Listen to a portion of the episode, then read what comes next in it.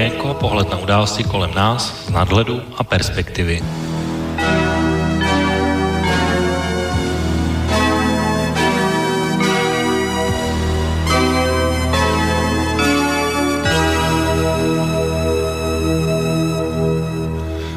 Páteční podvečer, vážení posluchači, znovu po dvou týdnech a tentokrát živě vás od mikrofonu zdraví a vítá Intebo. Začíná další relace Okénko, tentokrát s datumem 8. listopadu 2019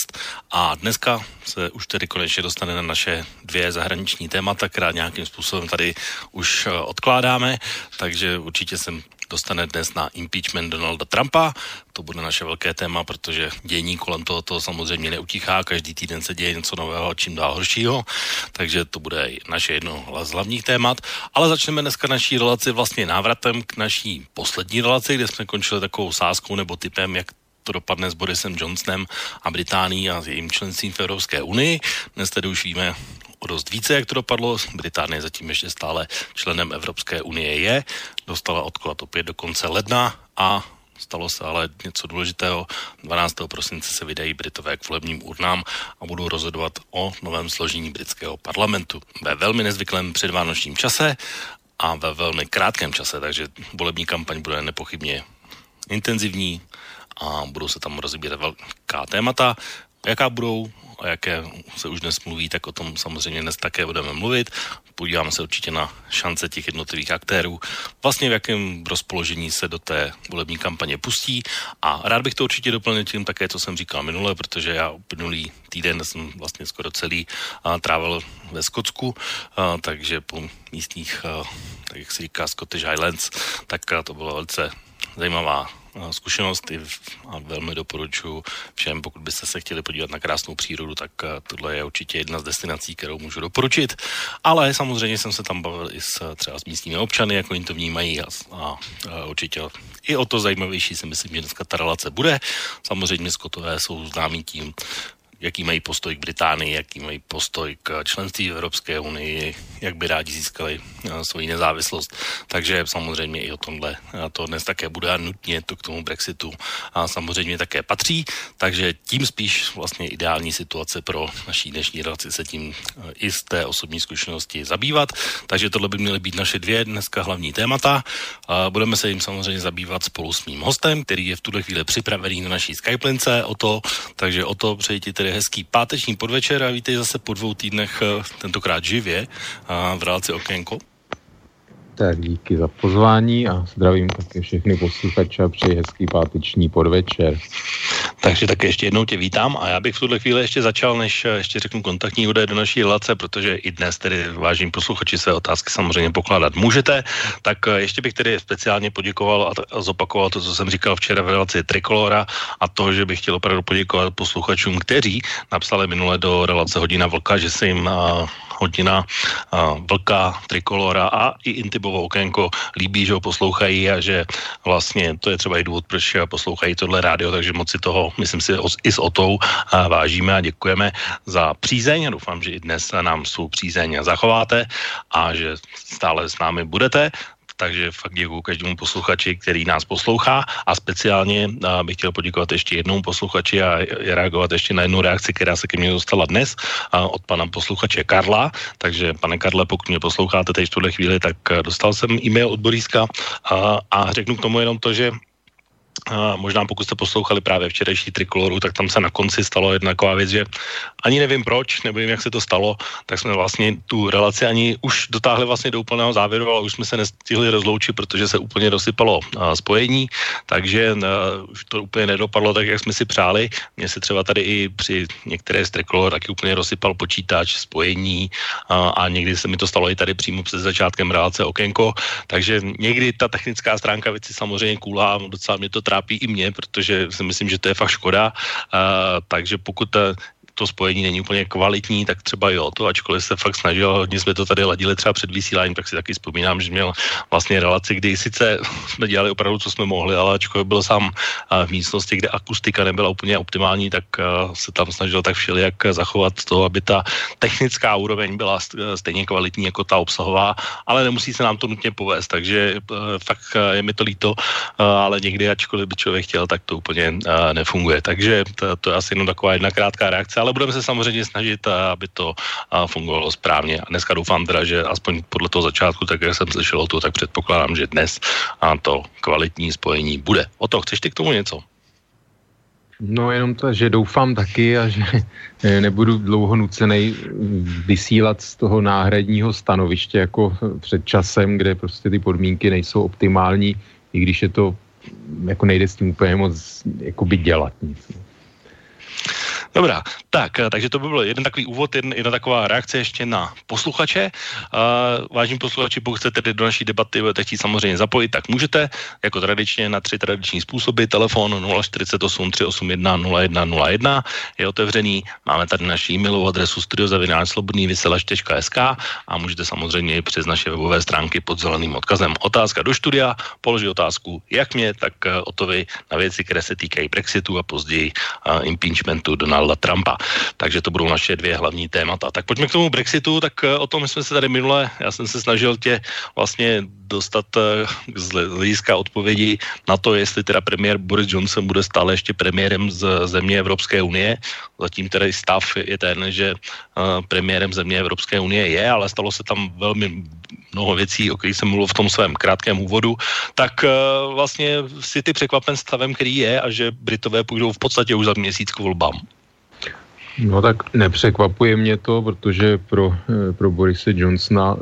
v podstatě to byla nutnost, protože eh, kdyby nedošlo k volbám, tak on vlastně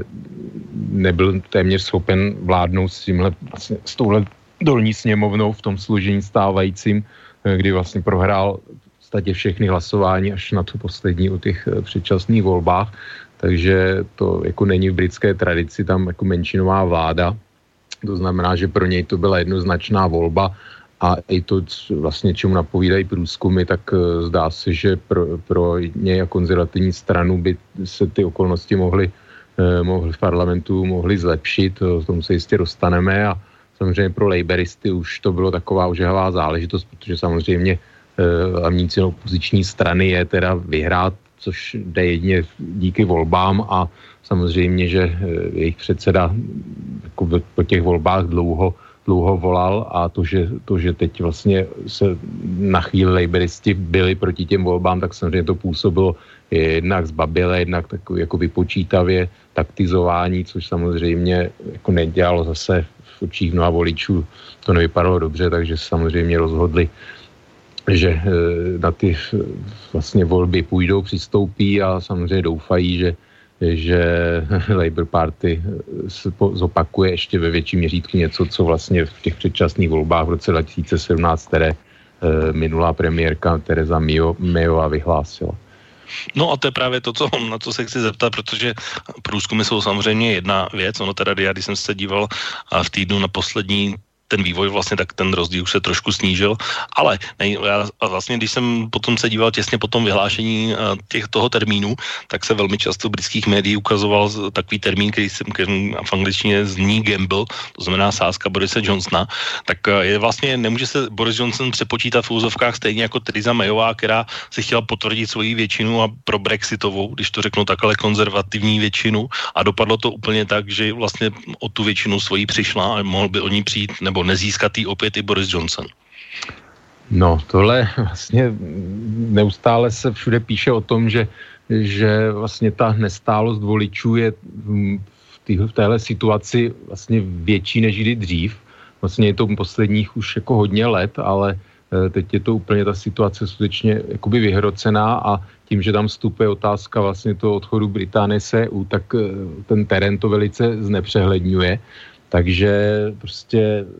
nikdo úplně jako nedá ruku do ohně za to, jak, jak ty volby dopadnou i v těch, až v mnoha v těch eh, volebních okrscích. Takže je to prostě ty předpovědi jsou velice opatrné a samozřejmě teda průzkumy favorizují samozřejmě konzervativce a díky tomu volebnímu většinou systému, kdy vítěz bere všechno, kdy prostě může strana podstatě v Británii získat třeba 30% eh, hlasů voličů a přesto, přesto mít nad 50% mandátů a podobně vládnou, tak eh, prostě to vypadá, že eh, tohle to v momentální chvíli velice favorizuje konzervativce, ale samozřejmě, že je tam spousta neznámých. Nevím, jestli ještě budeme, jestli už jako můžeme se pustit do nějakého rozboru situace, nebo... Ne, určitě klidně můžeme. Já jenom tomu bych doplnil, že ještě jsem právě se koukal na ty různé statistiky, tak eh, vlastně ty různé průzkumy a výsledky vlastně v posledních, já nevím, asi sedmi letech vlastně během čtyřech těch různých voleb vlastně vyšly snad přibližně pouze jednou, ale jinak se teda uh, zásadně netrefili a vždycky to dopadlo úplně jinak, než říkali průzkumy. No, tak samozřejmě, že včetně teda i výsledku brexitového referenda, tam je tam stojí, prostě stojí takové bloky, řekněme, eh, jako jednoznačně brexitové, což je v současné době už dá se říct konzervativní strana, protože takový ty mm, odpůrci Brexitu v podstatě buď teda kapitulovali, nebo v podstatě se odešli vlastně, shodili ručník do ringu tak řeknu, že vlastně už nekandidují, v podstatě zdali se i činnosti v politice, některý z nich, takže ta strana se posunula, dá se říct, jako v určitých mm, jako v segmentech toho politického programu velice doprava, v některých zase bych řekl naopak doleva, ale obecně se hovoří o tom, že jako konzervativci prostě šli, šli napravo a v podstatě se vytlačují takový ty umírněný centristi, takže je otázka, jak to dopadne, protože ten hlavní vlastně problém dneska nejsou až tak eh, vlastně laboristi pro ně soupeřem, ale Nigel Farage jeho Brexit party, kdy, kdy oni vlastně, Nigel Farage ten chce odchod bez dohody z Unie, kritizuje tu dohodu vyjednanou Borisem Johnsonem, eh, přilil do, do to oheň, vlastně olej do ohně i Donald Trump, který řekl, že vlastně ta, ta dohoda vyjednaná Borisem Johnsonem vlastně neumožňuje uzavření té obchodní smlouvy se Spojenými státy, tak jak asi on by si představoval. Takže to vlastně a Nigel Farage je takový spojenec a Donalda Trumpa v podstatě takový trojský kůň eh, a on vlastně Donald Trump nabádá, že by se měli nějak Nigel Farage a Boris Johnson spojit, ale on samozřejmě to nedává úplně, úplně smysl. Takže tam jde o to, oni začát spekulovat se o tom, že by Brexit Party na mnoha místech vlastně okrescích ani nepostavil svého kandidáta, ale to teď bylo odmítnuto a e, jsou trošku rozhádaní Boris Johnson a Nigel Farage, protože přitom pro část konzervativců pořád je Brexit party vlastně nepřijatelná, je to takový jejich e, jaksi vnitřní, by tak řekl, nepřítel do jisté míry, protože samozřejmě tam přešla i spousta vlastně konzervativců i členů Brexit party, no původně k UKIPu a dneska do Brexit party. A jde o to teda, kolik vlastně procent o, ta Brexit party v těch volbách ubere konzervativcům a, a může se právě stát, že připraví o těch pár, pár potřebných vlastně procent v těch okrescích a může to konzervativce velice mrze. Takže to je takový jeden zásadní, řekněme, problém pro konzervativce a pro laboristy. Pardon? No, já jsem jenom chtěl, teď si vlastně, teď, když se budeme bavit o straně Borise Johnsona, tak ještě u něj zůstaňme teda chvíli a Jeremy Corbina nechme ještě stranou. No tak to je přesně, přesně ten moment, o kterém mluvím, že ty průzkumy sice něco říkají, ale tahle aliance, o ní se skutečně mluvilo a nakonec tady nebude. A a tak jsem řekl ještě jeden, důležitý moment a to, že Boris Johnson se vlastně vytasil s novou smlouvou, která teda upravila irskou pojistku a podobné věci, ale vlastně parlament ji stejně odmítl, tak uh, ty vnímáš jako, že skutečně Boris Johnson v, dojednal něco lepšího než Teresa Mayová teď už je to tedy jedno, protože samozřejmě britský parlament ji neschválil, ale že by Boris Johnson byl o to lepší vyjednavač, ale může to prezentovat tak, podívejte, já jsem tady teda donutil Evropskou unii změnit něco, co původně změnit vůbec nechtěla a předložil jsem to tady, neprošlo to, tak dá se to vlastně vzít jako výhra Borise Johnsona, nebo je to další korálek v jeho proher, tak jak jsme o tom mluvili na začátku? No, já si myslím, že na tu otázku odpoví právě ty výsledky voleb, ono samozřejmě lepší, ono zále jako pro koho lepší, že z jakého pohledu, to je samozřejmě e, relativní, prostě třeba z mého pohledu já si přeju jako ideálně, by Británie nikam neodcházela, anebo teda zůstala e, vlastně co nejblíž e, k Evropské unie, včetně třeba jednotného trhu a společného celního prostoru, celní unie a tak dále, takže z mého hlediska vlastně ta smlouva je, nebo z mého hlediska to rozebrali samozřejmě jiní ještě povolanější, tak řekli, že je Eh, z tohle hlediska jakoby se Británie vzdaluje dál, ekonomicky to více poškodí, takže lepší prostě, lepší to je možná pro nějaké plány, plány, co se týče nějakých budoucích prostě jejich obchodních smluv a tak dále, prostě je to daleko volnější vztah. Eh, mimochodem právě čet se mi takovou dobrou, dobrou analýzu, kdy v podstatě je to tak, že teď se podepíše nějaká rozvodová smlouva, ale vlastně na tom až tak úplně nezáleží, protože pak jako Británie bude suverénní země a v podstatě tu smlouvu bude moc, dá se říct, jakoby jednostranně si jako buď vypovědět nebo i ignorovat. Takže že prostě jde o to se teď jakoby vyvázat z těch jako osidel Evropské unie a pak, pak si vlastně bude, už budou moc dělat, co, co chtějí. Takže to, je, jako, to si myslím, že taky je určitý, uh, určitý vývoj možný, protože, jak řekl bývalý vlastně předseda dolní, dolní komory John Berkou, který říká, že Brexit si myslí, že je největší, největší vlastně chyba v lidské poválečné historii, uh, tak uh, vlastně ten, ten něco podobného vlastně taky, taky naznačoval. Takže je to prostě vidíme, ještě takhle on řekl, že si lidé myslí, že vlastně tím Brexitem, že chtějí, až by už se to nějakým způsobem dokončilo, to furt opakuje Boris Johnson a vlastně konzervativci, eh, aby už a mohli se věnovat něčemu jinému a že to je vlastně omyl, protože tohle je jenom teprve konec první fáze a bude následovat leta vyjednávání teda nějaké nové obchodní dohody vlastně EU eh, e s Británií, takže to téma vůbec vlastně nezmizí nezmizí ze stolu a bude, bude nějakým způsobem tu atmosféru, eh, si můžu říct, otravovat, eh, ať už cel v Evropě nebo v Británii, vlastně nadále nějaké, nějaké dohady a tak dále, takže to vůbec zdaleka není ještě konec. No tak Boris Johnson má hlavní ten slogan dokončit Brexit, to je vlastně o, hlavní téma. A já teda musím říct, ta, když zeptám se tě takhle, samozřejmě po, z pohledu nás jako členů Evropské unie nebo středoevropanů zdá se, a že vlastně tyhle volby v podstatě nemají jiné téma než Brexit. Vlastně se o něm bavíme i takhle. Ale já teda tím, že jsem tam byl osobně, tak eh, nebo z tvojich zkušeností, dá se vlastně vůbec říct, že tím tématem a hlavním tématem těchto voleb je skutečně jenom Brexit? No to samozřejmě, že není, jo. A to je to, je to co nač, nač, vlastně on si myslím, že Jeremy Corbyn už sám, tak on je známý jako dlouhodobý euroskeptik, takže tam je právě ta, ten paradox, že jakoby většinově strana, vlastně jako laboristi jsou většinově strana pro setrvání, ale samozřejmě, že ve spoustě těch jako volebních okrsků, těch oblast hrabství, anglicí a tak dále, tak eh, které tradičně byly laboristy, tak v referendu volili a někdy velice silně pro odchod. Jo. Takže prostě to je takové Labour je vnitřní takové schizma v tomto, prostě jak se zachovat, protože ať se zachovají tak nebo tak, tak prostě ztratějí vždycky nějakou část voličů, pořád se přepočítává kolik, kam se mají přiklonit. Jeremy Corbyn to řešil v vozovkách tak, že se nepřiklonil nikam, že prostě byl taková ta e, princezna koloběžka, prostě ani nahý, ani oblečený, aby prostě nikoho nestratil. A on samozřejmě zase to vede k tomu, že že část teda laboristických voličů odchází k liberálním demokratům a část Brexit party k Nigelu Farážovi, takže ono je to samozřejmě poškozuje, proto oni uh, velice jako ztrácejí na konzervativce, prostě o, já nevím, 12 až 15 v těch průzkumech to bylo, což je veliký, obrovský rozdíl, jako a zvláště v tom poměrným, teda pardon, většinou anglickým volebním systému. Uh, takže prostě, ale není to jenom samozřejmě o Brexitu. Uh, ono je, ten Brexit i byl, samotný byl vyústění nějaké dlouhodobé politiky pro vlastně finanční krizi 2008, kdy se celá Evropa a Británie obrovsky eh, vlastně ve finanční a později hospodářské krizi potýkali a britská vláda prostě konzervativní na to e, vlastně obě vlády, co v, od té doby byly, nebo tři, když s Terezu, Terezu Mayovou, tak reagovali jako škrtáním obrovským sociálních dávek a vůbec infrastruktura a tak dále. A Británie, zvlášť teda ten sever, pardon, Anglie, zvlášť ten sever, Eh, vlastně tam obrovsky zrostla chudoba, prostě lidi, spousta bezdomovců, eh, lidí, kteří jsou odkázaní nějaké potravinové banky a tak dále. A vlastně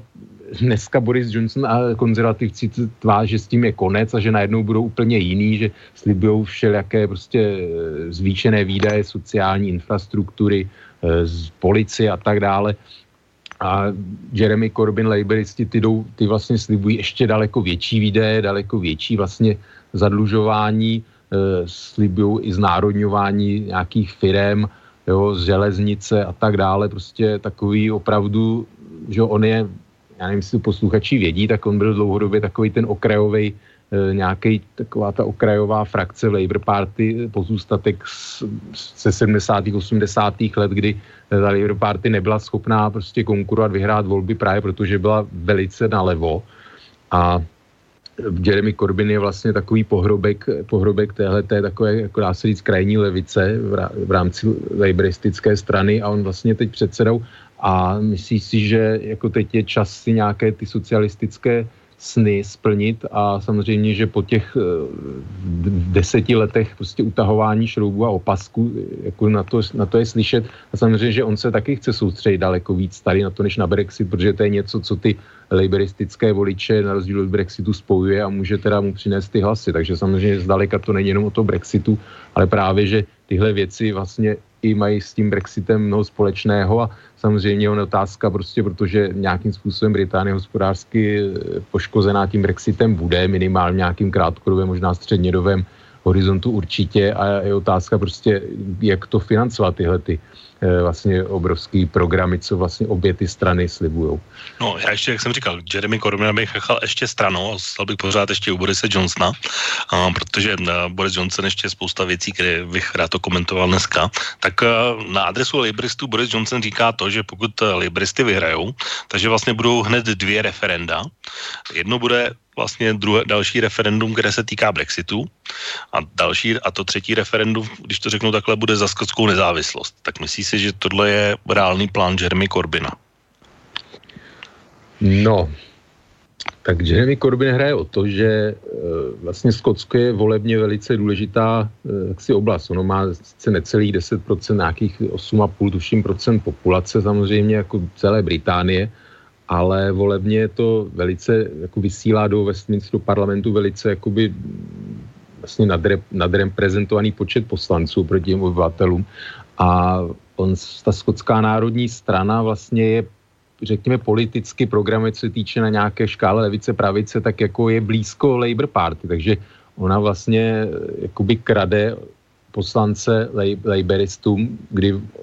především v minulosti Skotsko volilo Labour Party ve své většině. A právě, že většinu voličů Labour Party dřívejší převzala skotská národní strana, takže on vlastně i tímhletím eh, s těmahle slibama on nějakým způsobem i chce oslabit eh, zisky skotské národní strany, protože Oni Ale ty jsou masivní a když jsem viděl ty průzkumy právě v tom Skotsku, tak tam se to blížilo žlutým no, až na 50% téměř, takže. Samozřejmě, protože oni jsou naštvaní, že na Korbina, protože s jeho lavírováním kolem Brexitu, protože Skotsko že volilo pro setrvání v Unii a Skotská národní strana jednoznačně jako je vlastně společně s liberální demokraty, zelenými a Velskou Plain Simru, tak to jsou jakoby ty strany, které jednoznačně přihlásily k setrvání v Unii, takže tam prostě v tom letom je tam e, jako veliký nesoulad právě e, s Jeremy Corbynem, takže e, on si myslím, že tohle, to, že slibuje referendum, tak to je, to je vějíčka pro skotské voliče, že vlastně nemusí volit skotskou národní stranu, ale když budou volit Labour Party, tak vlastně dostanou to samé. No tady je jeden problém, že, nebo problém, že Skotové vlastně tu druhé referendum už žádají, že z ty eh, skotské národní strany, ta jejich předsedkyně už to řekla celkem jasně. Problém je, že musí mít souhlas Londýna, který jen tak snadno nedostanou. Ano, no, Protože no, tak... to je samozřejmě ještě ten, ta další věc, když zůstaneme o těch průzkumů, že většina Britů si myslí, že 10 let Británie nebude v současném složení ani podobě. A tudíž a, tam vlastně je, samozřejmě se hraje, a to, to je to, jak jsme se bavili o těch sekundárních efektech, a, které se týkají Brexitu, že to je vlastně není konec, ale to je teprve začátek a tohle je samozřejmě jedna z věcí, která nepochybně musí přijít na scénu, ať tak nebo tak. No samozřejmě, tak jde, jde o to, že ta skotská vůbec politická scéna, řekněme, je víc nalevo než ta anglická.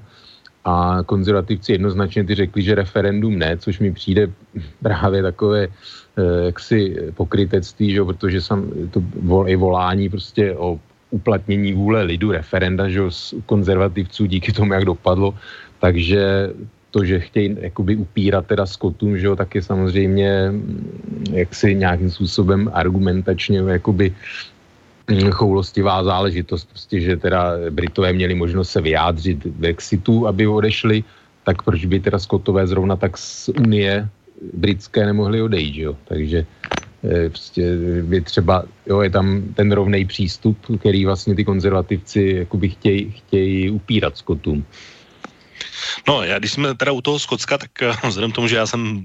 byl v místě, tak uh, myslím si, že ještě teda Jeremy Corbyn na chvilku odložím a A když už jsme teda se bavili o Skotsku, tak bych mohl říct nějaké své zkušenosti. Tak co myslíš, že jsem zjistil? jako ve smyslu jako nějakých politických preferencí Skotů, no, nebo... No, no, no, když jsem se tak jako třeba zeptal nějaké prodavačky někde v obchodě, co si myslí o Brexitu, tak co myslíš, že mi řekla? No tak eh, buď si myslím, že řekla, že samozřejmě chce, aby zůstali v Unii, Británie jako taková, anebo Skotsko se osamostatnilo a bylo jako samostatný stát v Unii, a nebo, nebo mohla říct, že už to má tak plné zuby a chce, aby už se to vyřešilo, ať už tak nebo tak. Tak.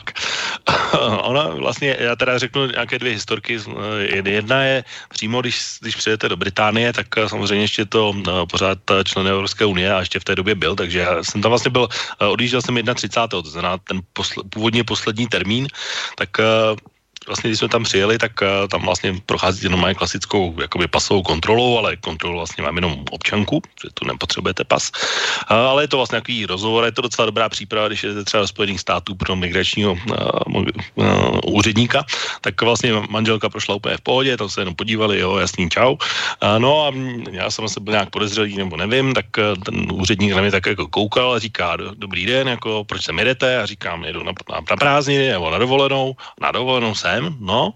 já jsem tady ještě nebyl nikdy, tak jsem jako se chtěl na vás jako podívat, nebo jsem, jsem prostě chtěl podívat do Skocka a říká, aha, a proč sem jako jedete? A říkám, no tak se mi to jako líbí, že jo. Hmm.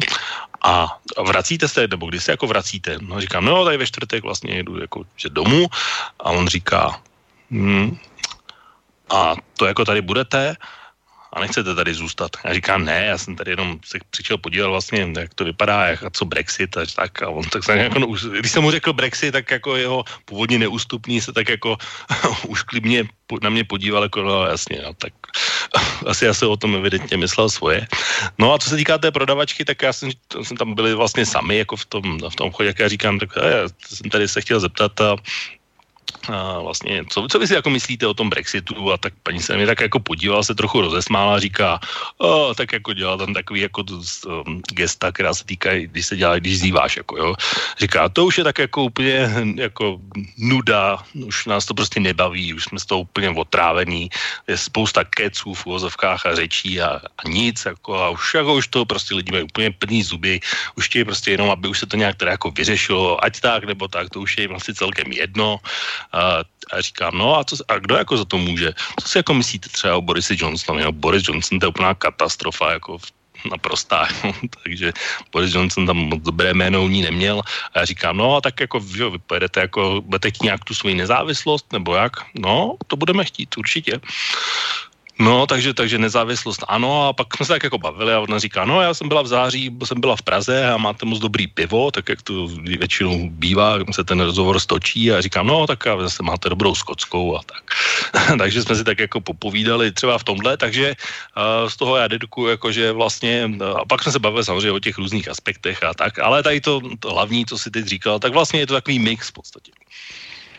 No já jenom, ty jsi mi tak eh, ta nezávislost, jo, no, z toho představují eh, taková malá historická vsuvka, protože vlastně Evropská unie vysílala jasný signály před tím referendem před, já nevím, kolik, čtyřmi, pěti lety o skotskou nezávislost, že teda e, Skotsko hm, těžko jako bude vstupovat do Evropské unie jako samostatný stát a ono, když se podíváme, to samé se týká Katalánska, jo, takže ono to až tak úplně snadné není, byť samozřejmě ta situace se teď změnila tím, že teda Británie eh, odchází z Unie, tak asi v Evropě i bude na to poněkud eh, jiný náhled, že to Skotsko možná bude mít, eh, řekněme, ty dvířka pootevřenější než před těma pěti lety, nebo kdy to referendum první bylo. No, tak to samozřejmě to už je potom věc vystoupit a vstoupit, to už jsou potom samozřejmě dvě, dvě různé věci, takže teď je situace taková, že vlastně už jako Londýn není tam v místě, kde jsem se ptal paní prodavačky úplně populární ve Skotsku, což asi teď mnoho místa ani populární bych asi nenašel, když by na to přišlo. No já jenom si můžu tak... A ty máš vlastně, my jsme se tady bavili před relací, že vlastně máš taky nějaké příbuzné, které jsou ve Skotsku, tak nevím, jestli, jestli mají stejný názor, nebo jak, jak je na tom. No tak samozřejmě, že už jako on, to je, vlastně má české občanství stále, takže veliký jako bude mít případně problémy prostě, takže e, když Británie vystoupí, tak pro ní samozřejmě ta osobní situace se dost horší, pak, když teda Skotsko nevystoupí a celá ta architektura nějaká se nepředělá vůbec, ale tak z osobního hlediska jí to samozřejmě velice, velice vadí, takže ta jednoznačně proti Brexitu, jako asi drtivá většina jakoby lidí, občanů Evropské unie z těch států, kde žijou, žijou dneska na území Velké Británie, takže to je, to je jednoznačné. No ale kdybych to měl uzavřít tam ještě k tomu Skotsku, tak a tam samozřejmě drtivá většina obyvatel žije v těch dvou velkých městech Glasgow a, a Edinburghu a pak čím jdete severněji, tak tam už potkáte čím méně lidí, takže jenom pokud jako turistická destinace úplně vynikající, a úplně skvělý uh, ježdění autem, uh, sice vlevo, ale, ale dobrý uh, a máte tam úplně krásnou přírodu, takže věci jako Nice Point, Fort William, jezero Loch Ness a všu, všechny ty ostatní jezera. Skvělá, skvělá dovolená, můžu určitě doporučit a ještě nám navíc vyšlo počasí, takže ideální věc. Pokud možná bych to doporučil víc než nějaký Španělsko a, a Malorku, já nevím, takový ty tradiční destinace. Tohle je, si myslím, že věc nebo kus světa, kam se vyplatí. A z mnoha ještě dalších důvodů zavítat, takže to je jenom asi jako moje zkušenost eh, čerstvě nabitá z minulého týdne, která se týká Skocka. No, no tak, tak jenom kdo se chce opalovat e, na sluníčku a koupat v teplý moři, tak asi ve Skotsku moc ne teda, no. Jako na no, tak, no, tak za mě, tak já říkám, já bych se rozhodně nikde týden na, na pláži neválel, takže, takže pro mě by tohle je úplně ideální uh, věc. Tak, uh, Pojďme se tedy vrátit eh, do světa politiky a ještě tedy musíme probrat samozřejmě ještě jednu věc, eh, která se týká Borise Johnsona, kterou bych určitě chtěl zapomenout. Uh, Boris Johnson totiž ještě předtím, než se uzavřely brány britského parlamentu, tak zablokoval zveřejnění tato tajné parlamentní zprávy o ruském vlivu jednak na Brexit a jednak na financování konzervativní strany. Takže logicky se tě ještě musím zeptat, co si myslíš o tomhle a co nám Boris Johnson tají. No tak to nevím, co tají, samozřejmě asi to nebude nic, co by mu pomohlo. Uh, takové ty různé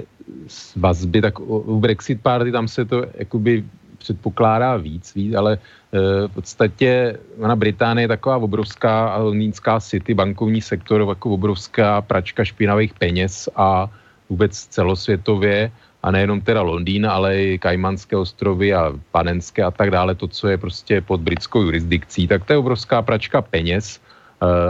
a ve velké části jsou to peníze prostě ruských oligarchů, různých mafí a jak, jak to nazvat. Uh, víme o tom prostě, že nemovitosti v Británii, že v Londýně takové ty drahé vily a tak dále, tak uh, prostě to má, mnoho z nich má vlastníky Eh, původem z bývalého Sovětského svazu a z Ruska především. Eh, víme, obrovský spronevěra, byl bývalý moldavský premiér, který spronevěřil tuším miliardu dolarů, že jo, tak jeho syn se prohání v SUV Bentley po Londýně a tak dále a tak dále. Takže a to, to, že samozřejmě nějaké ty peníze teda uvíznou i řekněme v takovém tom politickém suterénu, tak o tom se taky dlouho mluví, i přesto, že teda samozřejmě e, Británie má nějaké zákony na financování politických stran, ale mm, asi by to tak e, ne, neměli ty oligarchové, byť v poslední době se jim to po e, aféře s otravou agenta Skripala samozřejmě se ta situace změnila, zostřila, ale pořád, pořád tam ty peníze, samozřejmě ty majetky a tak dále, tak ty tam jsou. Eh, protože ono samozřejmě to nejsou jenom takové ty nej, řekněme, nejprofláklejší figury okolo Vladimíra Putina, ale samozřejmě těch, těch postav, eh, které se udržují pod takovým tím rad, eh, radarem je mnohem víc a jako ví se o tom, že prostě v tom Londýně ty peníze tohohle původu jsou a bylo by s podívem, kdyby samozřejmě nějakým způsobem se to nepr, nepr jaksi část nepřelila nějaká i mezi, mezi takové ty vlivné osoby, které stojí za politickými stranami. Eh, takže to občas prostě prosakují zprávy, že samozřejmě různé eh, figury, které stojí za politikou, takže se stýkají s takovým eh, s těmito lidmi, a, ale nic konkrétního, teď se přiznám, že úplně mi jako nemůžu, nemůžu to, protože už to je takové to, co člověk se úplně ne, ne, nezapamatuje informace, ale není to překvapivé. A jinak co týče ovlivňování, no tak asi to bylo něco, předpokládám, něco přes sociální sítě i. E, víme teda Brexit, že to byli vlastně tuzemští, nebo tuzemští, respektive jako britští, takové ty miliardáři, kteří, kteří podporovali prostě kampaň za odchod z Británie z Evropské unie, kteří samozřejmě mimochodem sami mají majetky různě na francouzské rivěře a tak dále. Takže to je takové ten, tento pokrytectví ale samozřejmě mělo by to být před, před volbami zveřejněno, protože ono samozřejmě eh, těch, eh, vůbec těch lží, které byly použity v souvislosti s tím, s tím referendem nebo s tou kampaní kolem Brexitu, tak bylo odhaleno mnoho, tak tohle samozřejmě tomu nepřidává celé té eh, kauze toho Brexitu a samozřejmě opozice volá potom, aby, aby to teda byla ta zpráva zveřejněna. Ona, ona bude, ale až po volbách, protože už No, to je v tom sam... čase Borisi Johnsonovi eventuálně nic jiného nezbyde, protože už ten zákon je postavený, takže prostě musí. Ale už bude no. po volbách, protože teď je parlament vlastně mimo provoz, čili není kde zveřejnit. No a oni samozřejmě argumentují i tím, že, že vlastně se to pořád ještě nějakým způsobem zpracovává, že to ještě jakoby není dost dlouhá doba ke zveřejnění a takové ty, takové ty obezličky tradiční, vys, vys daňové přiznání Donalda Trumpa. Ale no. to už teďko soud rozhodl, že musí, že ho zveřejnit. Ale, no, ale může se odvolat zase k nejvyššímu americkému soudu a tam má vlastně Brita Kevinova a ještě Přesně vlastně tak. konzervativní většinu v tomhle. Takže uvidíme, jak to dopadne v Británii. Ještě si myslím, že ta justice není nějakým způsobem takto postižena, eh, takže uvidíme, ale samozřejmě by to mělo zveřejnit před volbama, tak ty hlasy opozice jednoznačně potom Eh, potom volají, no a co, co tam konkrétně je, tak to samozřejmě je tajné, takže já nejsem zase tak informovaný, abych mohl konkrétně jak si sloužit. No, tak je to velice zajímavé, že zrovna tohle Boris Johnson nezveřejnil a nechal si to až po volbách. Tak, pojďme tedy ještě na toho Jeremyho Corbina. Já jsem se vlastně díval eh, v přípravě na dnešní relaci vlastně na to, co jsou hlavní témata uh, laboristů a Jeremy Corbyn třeba na svém Twitteru dává samozřejmě různé uh, ty volební spoty a podobně, tak mě to docela překvapilo, uh, že druhé referendum tam úplně nefiguruje, ale napsal si tam na Twitter několik statusů, tak je schválně přečtu, uh, tak uh, jenom aby jsme si tak jako udělali obrázek, tak jestli tohle je skutečně to téma, tak jak jsem se ptal, jestli to je jenom Brexit, tak jako se to zdá z toho středoevropského uh, pohledu, tak Jeremy Corbyn si na svůj Twitter napsal tohle. Když má 26 miliardářů stejné bohatství jako polovina světové populace, je jasné, že systém je rozbitý. Je čas na skutečnou změnu. To je první status. A další status si napsal, že americká obchodní dohoda by mohla poslat raketové náklady na NHS, což je National Health System, to znamená systém zdravotnictví, na 45 miliard liber. Proč? Protože americké firmy trvají na tom, že NHS platí za levnější značkové léky místo levnějších generických alternativ. Aliance Trump-Johnson by byla katastrofou pro naší zemi, takže to je druhý status. A potom si tam napsal, a to je takový odkaz, že vlastně, když už se bavíme o zdravotnictví, že třeba v Británii teď, pokud byste byli žena a chtěli jste si vlastně udělat nějaký screening, který se týká rakoviny prsu, tak čekací doba teď v Británii na tohle vyšetření nebo tenhle screening je nejdelší od té doby, co se měří za posledních asi 10 let. Tak je tohle tedy skutečně jakoby téma, na který britští voliči by měli slyšet? No někteří určitě. Ono vlastně to zdrav, téma zdravotnictví vůbec bylo i to, jako ten systém je přetížený tím, jak vlastně tam v Británii obrovský rozpočet obyvatel díky imigraci, tak vlastně ten zdravotní systém byl čím dál víc vlastně přetížený, zahlcený, takže ty čekací luty a tak dále, eh, no vůbec tenhle ten stav, a netýkal se zdravotnictví, ale vůbec jako celkové služeb a infrastruktury a bydlení a tak dále, tak eh, vlastně i to byl jeden z takových důležitých důvodů, jako které vedly k výsledku toho britského referenda, Brexitu, tak jak dopad. Takže samozřejmě to je téma. Jinak co se týče miliardárů, četl jsem vyjádření různých e, fond, jako správců majetku, že údajně prostě ti britští e, miliardáři, boháči, e, obrovské množství z nich už zadalo tím svým správcům majetku příkaz, k přesunutí vlastně mimo, mimo Británii, změně sídla a prostě přesunutí úprk peněz, že v den, kdy prostě ten Jeremy Corbyn vyhraje volby, tak eh, ty příkazy vstoupí v platnost a bude obrovský úprk kapitálu z Británie. Eh, takže to je taková vlastně výstraha, eh, což je to, o čem mluvím, že Jeremy Corbyn si prostě chce plnit nějaké takové ty svoje odvěké sny socialistické. Eh, to, že samozřejmě to, co si citoval, je to špatně. Je to špatně, myslím si, že prostě s tímhle tím se globálně musí něco stát a s tou obrovskou přímou nerovností. Ono třeba v České republice to je tady jedna z nejvíce rovnostářských zemí, myslím relativně i jako Slovensko, že ale v té Británii v mnoha zemí, že ta, ta přímá nerovnost a majetková je daleko větší a skutečně jako to je to takový přeloženo jakoby doslovně jako obs, je to obscénní, jo, ty,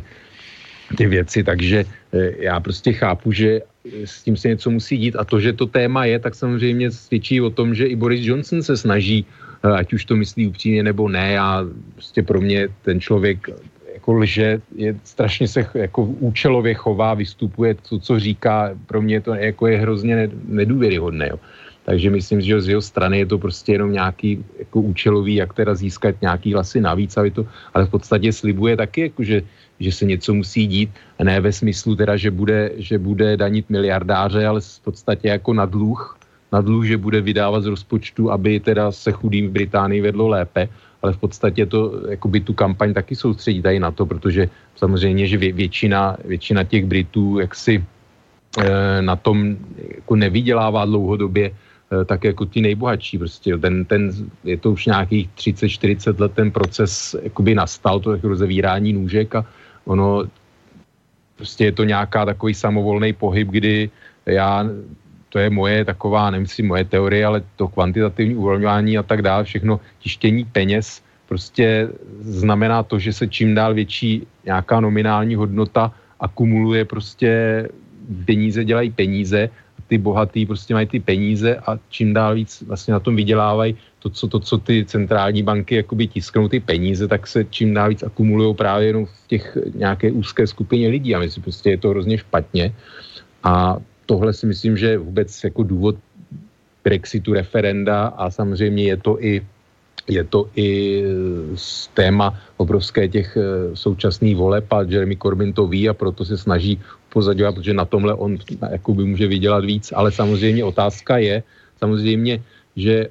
už je to ten jeho program a ty sliby už jsou tak levicové, že samozřejmě takový ten středový volič, který, který byl, řekněme, mohl volit konzervativci, laboristy, dneska volí, řekněme, liberální demokraty, tak prostě si myslím, že s tímhle tím jako úplně neuspěje, že přece jako Británii ten, ten volič se až takových radikálních jakoby kroků a změn bojí. Tak eh, protože už se nám pomalu blíží polovina relace, tak já vlastně, aby jsme se dostali k tomu impeachmentu Donalda Trumpa, ale uh, vlastně v takovém prvním díle, tak já to potom vysvětlím po písničce, tak uh, vlastně Evropská unie vlastně původně dala termín 31. října. Dlouho se spekulovalo, jestli bude prodloužen nebo nebude. Nakonec tedy prodloužila 31. ledna. Bereš to, že v prosinci budou volby jako definitivně poslu, eh, poslední prodloužení Evropské unie v tom smyslu, že už další odklad prostě nebude a už se budou muset rozhodnout po těch volbách. No, tak já bych, já si myslím takhle, no, že samozřejmě záleží na, na výsledku voleb. Ono, eh, kdyby se stalo, že že eh, nějakým způsobem vyhrajou, řekněme, eh, strany, které dají do nějak většinu v parlamentu pro eh, nové referendum. A to referendum samozřejmě, nevím přesně tam nějaké zákonné termíny a tak dále. No to jsme ale... řešili, to je nějaký šest týdnů minimálně, že to trvá, nebo musí být No, takže kampaň. zkrátka je, jako může se stát, že by to referendum pak, když bylo, tak by nešlo stihnout do 31. ledna, tak myslím, že v tom případě by Evropská unie dala na to referendum ještě samozřejmě zase prodloužila znova tu lhůtu. Dobrá, tak to je ještě taková jedna věc a pojďme tedy k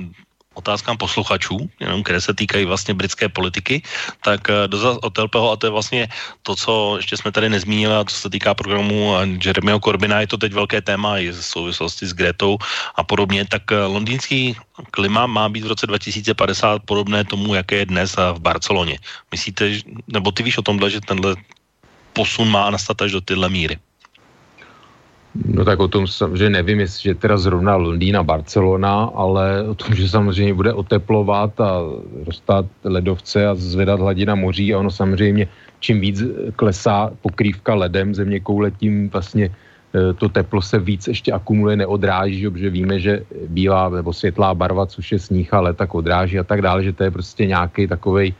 v podstatě začarovaný kruh. E, no tak že samozřejmě se bude oteplovat a Londýn, jestli bude na úrovni Barcelony, to jsem přesně samozřejmě nečet, ale že, že tenhle ten pohyb klimatický jakoby nastal, tak o tom vím, že na, jak nastartovala otázka, co se s tím dá ještě dělat. A za, za no tak ten, ten posun vlastně můžeme brát tak, že v Česká republika bude vlastně něco jako severní Itálie v podstatě, takže i z tohohle hlediska by to Já, tak jako Oni samozřejmě byli období, tak, že v minulosti, kdy prostě teplejší, chladnější a tak dále a jako jeden lidský život asi je krátký, ale samozřejmě e, si pamatuju, že jakoby v letní teploty na 30, to bylo pár dní v létě a v podstatě jakmile ten den bylo 30, tak, tak byla večer bouřka a tak dále a to dneska už prostě nevidíme, jo, že jsou běžně 35, přes 35 a, a nezaprší, nezaprší, jo, takže prostě ty změny jsou vidět a jednoznačně a jako debatovat se snad může, nevím, e, nakolik e, na to má vliv prostě chování člověka, nakolik je to nějaký prostě vývoj klima země koule, který je nezávislý na činnosti člověka. Tak, druhá otázka, to bude zajímavější uh, taky, ale zajímavá otázka. Mohl by nám o to já uh, říct, jestli považujeme Jeremy Corbyn a jeho Labour Party za antisemitskou nebo rasistickou, nebo srovnat jejich stranu s, se stranou Mariana Kotleby? No, jestli mám dál to úplně asi bych eh, ne, neporovnával, protože strana Mariana Kotleby, jestli si můžu dovolit to tvrdit, tak jako je nějakým způsobem programově uh, jestli rasistická, antisemická, myslím si, že ano, samozřejmě prostě vyznávají nějakou ideologii, mají nějaké vzory historické a tak dále, takže u té Labour Party um, jako není to nic programového, ale samozřejmě tam jde o to, že ta Labour Party v posledních letech prošla nějakou změnou z takového toho středu. Doleva, vzniklo tam takové hnutí, které se jmenuje Momentum, které v podstatě jako vytváří takový jakoby nátlak eh, na ty poslance, který do, do, do dnešní doby ještě většina jsou právě takový ty, řekněme, stře, středový nebo le, levostředový, a víme, že historicky a ne, nejen v Británii, prostě taková ta levice a krajní levice, tak prostě jsou, jsou pro arabští, pro palestinští, takže ono jsou samozřejmě prolíná s politikou státu Izrael, že jsou prostě kritičtí politice státu Izrael a to je taková ta věčná debata, Eh, prostě jestli kritika státu Izrael je antisemitismus nebo není, jo, to je, eh, myslím si, že samozřejmě politiku státu Izrael, zvlášť teda pod vládou Benjamina Netanyahu, asi jako, může, jako se dá kritizovat velice snadno, aniž by člověk byl proti státu Izraela, byl antisemita. Eh, já si myslím, že prostě mám, mám výhrady, ale přitom pořád jako oceňuji Izrael za to, co tam v té oblasti jakoby je to prostě demokratická země, byť samozřejmě víme, jako asi nemůže úplně dovolit tam tu arabskou, arabskou populaci, řekněme, zrovnoprávnit úplně. Jo, je to prostě složitý problém, kde jako bojuje neustále o přežití v podstatě Izrael jako nějakým způsobem, takže ale prostě ta levice je taková, Jeremy Corbyn je, patří mezi takovou tu až jako krajní levici historicky s nějakými sympatiemi a tak dále, a myslím si, že prostě ty jsou to věci, řekněme, mm, nevím, individuálně těžko říct, do jaké míry systémové, protože samozřejmě, že u té, v té Labour Party asi ze všech těch eh, jakoby stran toho britského politického spektra, tak uh, ta atmosféra je taková, řekněme, v tomhle tom asi tam nej, nejhorší. Ono o rasismu, to, to se mluví samozřejmě i v rámci konzervativní strany, protože to jsou zase taková ta strana těch bílých, bohatších lidí, řekněme historicky, Eh, kdy, který samozřejmě se dívají na eh, jaksi jiné nějaké bar, lidi barvy pleti, taky nějakým svým, to zase u, u Labour Party historicky nebylo, ale eh, jsou tam se těch incidentů, antisemických různých výroků a tak dále, tam bylo hodně, mnoho vlastně i teda poslanců jakoby židovského původu z Labour Party nebo politiků odešlo na protest, stěžují si, že se to tam neřeší, takže jakoby určitá prostě část té straně určitě jsou lidi, kteří jsou velice kritičtí, řekněme, ke státu Izrael a myslím si, že u některých z nich je to až vlastně by se to dalo ty posté označit za antisemické, ale je to nějaká škála. Určitě ta strana není nějakým způsobem programově antisemická nebo rasistická, dokonce to, to si určitě nemyslím. E, a to si myslím, jakože tom vidím určitě rozdíl proti straně eh, jako Mariana Kotleby, kde řekněme ty, ty názory jsou daleko v tomhle smyslu jaksi jednoznačnější. No, kdybych měl odpovědět, já teda musím říct, že já tohle téma je takový pro mě hrozně těžký jako na, na posouzení z toho hlediska, že já zase tak úplně, že bych jako sledoval, co kde Jeremy Corbyn řekne, nebo znal jakoby to přímo to pozadí, tak to si myslím, že o to je na to určitě větší odborník, protože jestli mě něco zajímá spíš sledu, tak to si spíš eh, řekneme v té druhé části, co se týká impeachmentu Donalda Trumpa, tam to je téma, který třeba já sleduju hodně, ale třeba základní rozdíl pro mě je ten, že no, strana Mariana Kotleby jednoznačně má program odchod z Evropské unie, NATO a podobně, což samozřejmě liberisti nemají, ale samozřejmě posun v Labour Party od doby Tonyho Blaira k současnému Jeremy Corbynovi tam je evidentní. A co se týká toho antisemitismu, tak když se podíváme do od té doby, co byl Jeremy Corbyn zvolen, tak samozřejmě ten nárůst tam je viditelný, ale jestli to je více nebo méně, než je strana Mariana Kotleby, to, to fakt neumím posoudit, to, to fakt nevím. To Každopád... myslím, že zase to není těžké úplně posoudit, jo. To, to ta Labour Party, ona samozřejmě ty výstřelky a výroky jakoby odsoudí, ale skutečně se jako objevují často a většinou právě od takových těch podporovatelů Jeremyho Corbyna v rámci Labour Party, jo. takže prostě je to nějaký tam historický vůbec eh, jako negativní postoj ke státu Izraela sympatize, sympatie prostě k palestincům. Tak proto říkám, že o to určitě tohle sluduje mnohem víc než já. A možná si ty role právě prohodíme u toho druhého tématu, uvidíme. Každopádně, teď si dáme krátkou přestávku, dáme si písničku a poté se tedy dostaneme do našeho prvního dílu, když to tak můžu nazvat, kde se týká impeachmentu Donalda Trumpa.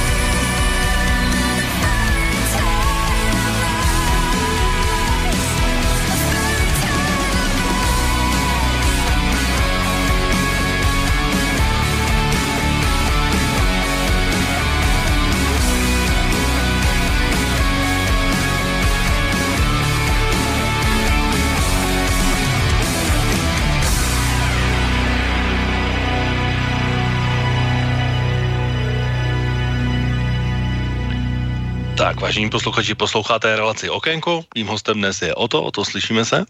Ano, slyšíme se stále. Slyším tě výborně i technicky, takže dá se, že dneska technika funguje tak, jak má. A pojďme se tedy věnovat po zbylém čase uh, impeachmentu Donalda Trumpa, což je obrovský téma. Je vlastně velice podivný pro mě, že se toho vlastně téměř nikdo jakoby úplně nějak komplexně ne ujmul. My vlastně možná si budeme první, který to vezmeme nějak tak v těch jednotlivých eh, částech. Spíš se to referování pro mě vlastně, když se podívám tak jako do médií, tak se vlastně vždycky takových těch útržcích, jako co se tak někde stane. Uh, my už jsme se tady o tom samozřejmě bavili a asi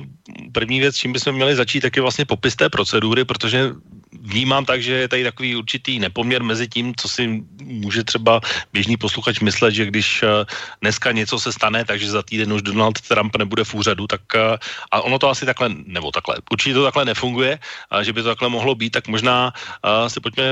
na úvod pustit jednu krátkou ukázku, protože impeachment Donald jakoby amerického prezidenta je samozřejmě standardizovaný proces, který je v eh, ústavě popsaný, jsou tam jasně dané kroky, co se může stát, proč se může stát,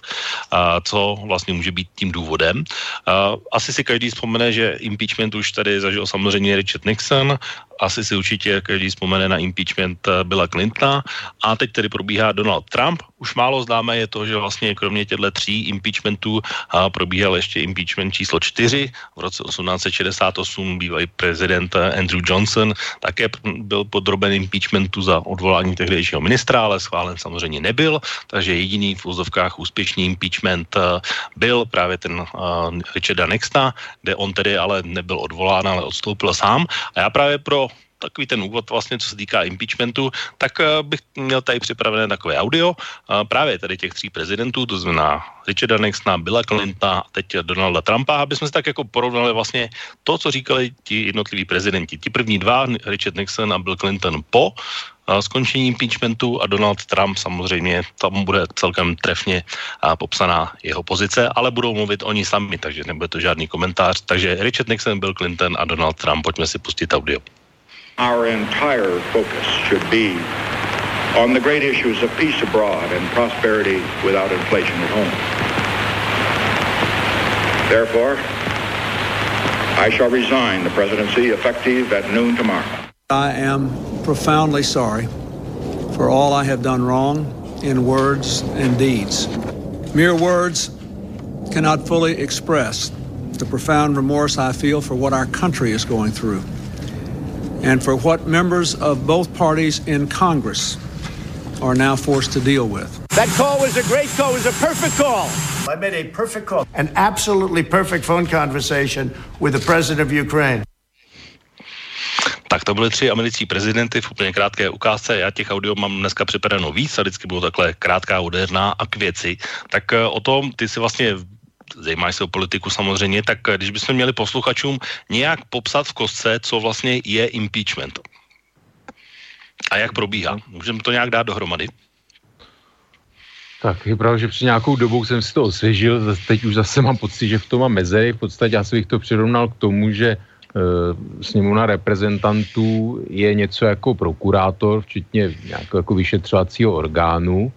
a v podstatě Senát potom je jakoby soud nebo porota, která o tom výsledku rozhoduje, hlasuje a musí z těch 100 senátorů e, vlastně dvě, dvě třetiny hlasovat pro odvolání e, prezidenta. Takže je to něco prostě ústavní pojistka před nějakým, jako, před nějakým hrubým zneužitím moci ze strany prezidenta, zneužitím výkonné, výkonné moci. Je to prostě součástí té americké e,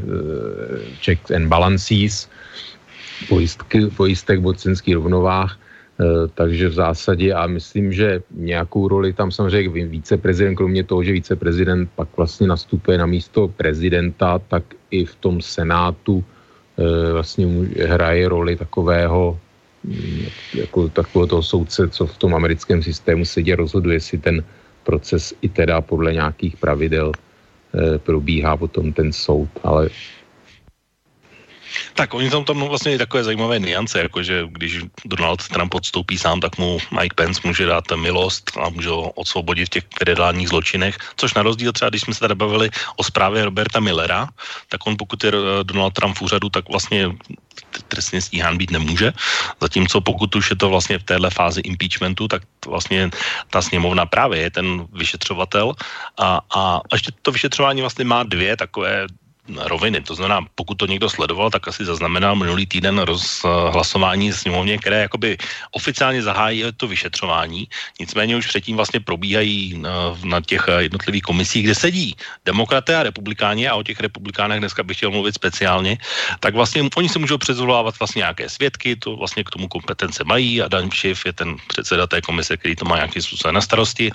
A potom vlastně pokud už dojdou k nějakým závažným podezřením, tak právě nastane ten bod číslo jedna, to znamená nějaké hlasování, které proběhlo, které řeklo ano, má smysl to vyšetřovat, to je to, kdyby to teď někdo sledoval, tak jsme vlastně pořád ještě ve fázi, nejsme ani daleko, uh, ani blízko, ani zdaleka ještě tomu uh, odsouzení, jakému, že bychom mohli říct ano, Trump spáchal, nespáchal a podobně, takže teď teprve vlastně ten vyšetřovatel je teprve v první polovině, když to řeknu takhle. Mimochodem, je velmi dobré vědět, že od příštího týdne ta sezení už budou veřejná, takže vlastně i za dva týdny budeme mít určitě o čem mluvit a to bude vlastně to hlavní téma za ty dva týdny, protože tam už bude to gro toho, o čem to je. Dneska bych to chtěl spíš eh, situovat právě na to okolí toho, co se teď vlastně děje a aby jsme si hlavně v úvodu popsali tu proceduru. A teprve potom, když už vlastně to projde hlasováním až do konce, tak přesně tak, jak říkal o to, Senát je ten soudce, kde vlastně sněmovna jakoby předstupuje, žaluje toho prezidenta. V podstatě bychom si to mohli přirovnat eh, k českému stavu, kde vlastně Senát je naopak ten, který kontroluje v tomto případě Miloše Zemana. Byla tam taky ústavní žaloba, neprošla, tím skončila. Dostal tam vlastně uh, Miloš Zeman 120 hlasů na to, aby se to mohl posunout k ústavnímu soudu. Tady ústavní soud nerozhoduje, tady rozhoduje to hlasování těch 120 českých senátorů, respektive poslanců. Tady vlastně hlasují senátoři, takže tam má samozřejmě většinu v tuhle chvíli republikáni, a takže musí, aby Donald Trump vůbec mohl být uh, odvolán, tak by musela dost podstatná část republikánských uh, v tomhle případě senátorů hlasovat pro. Uh, v tom prvním 20, hlasování... 20 z nějakých 52, no. třech, kolik?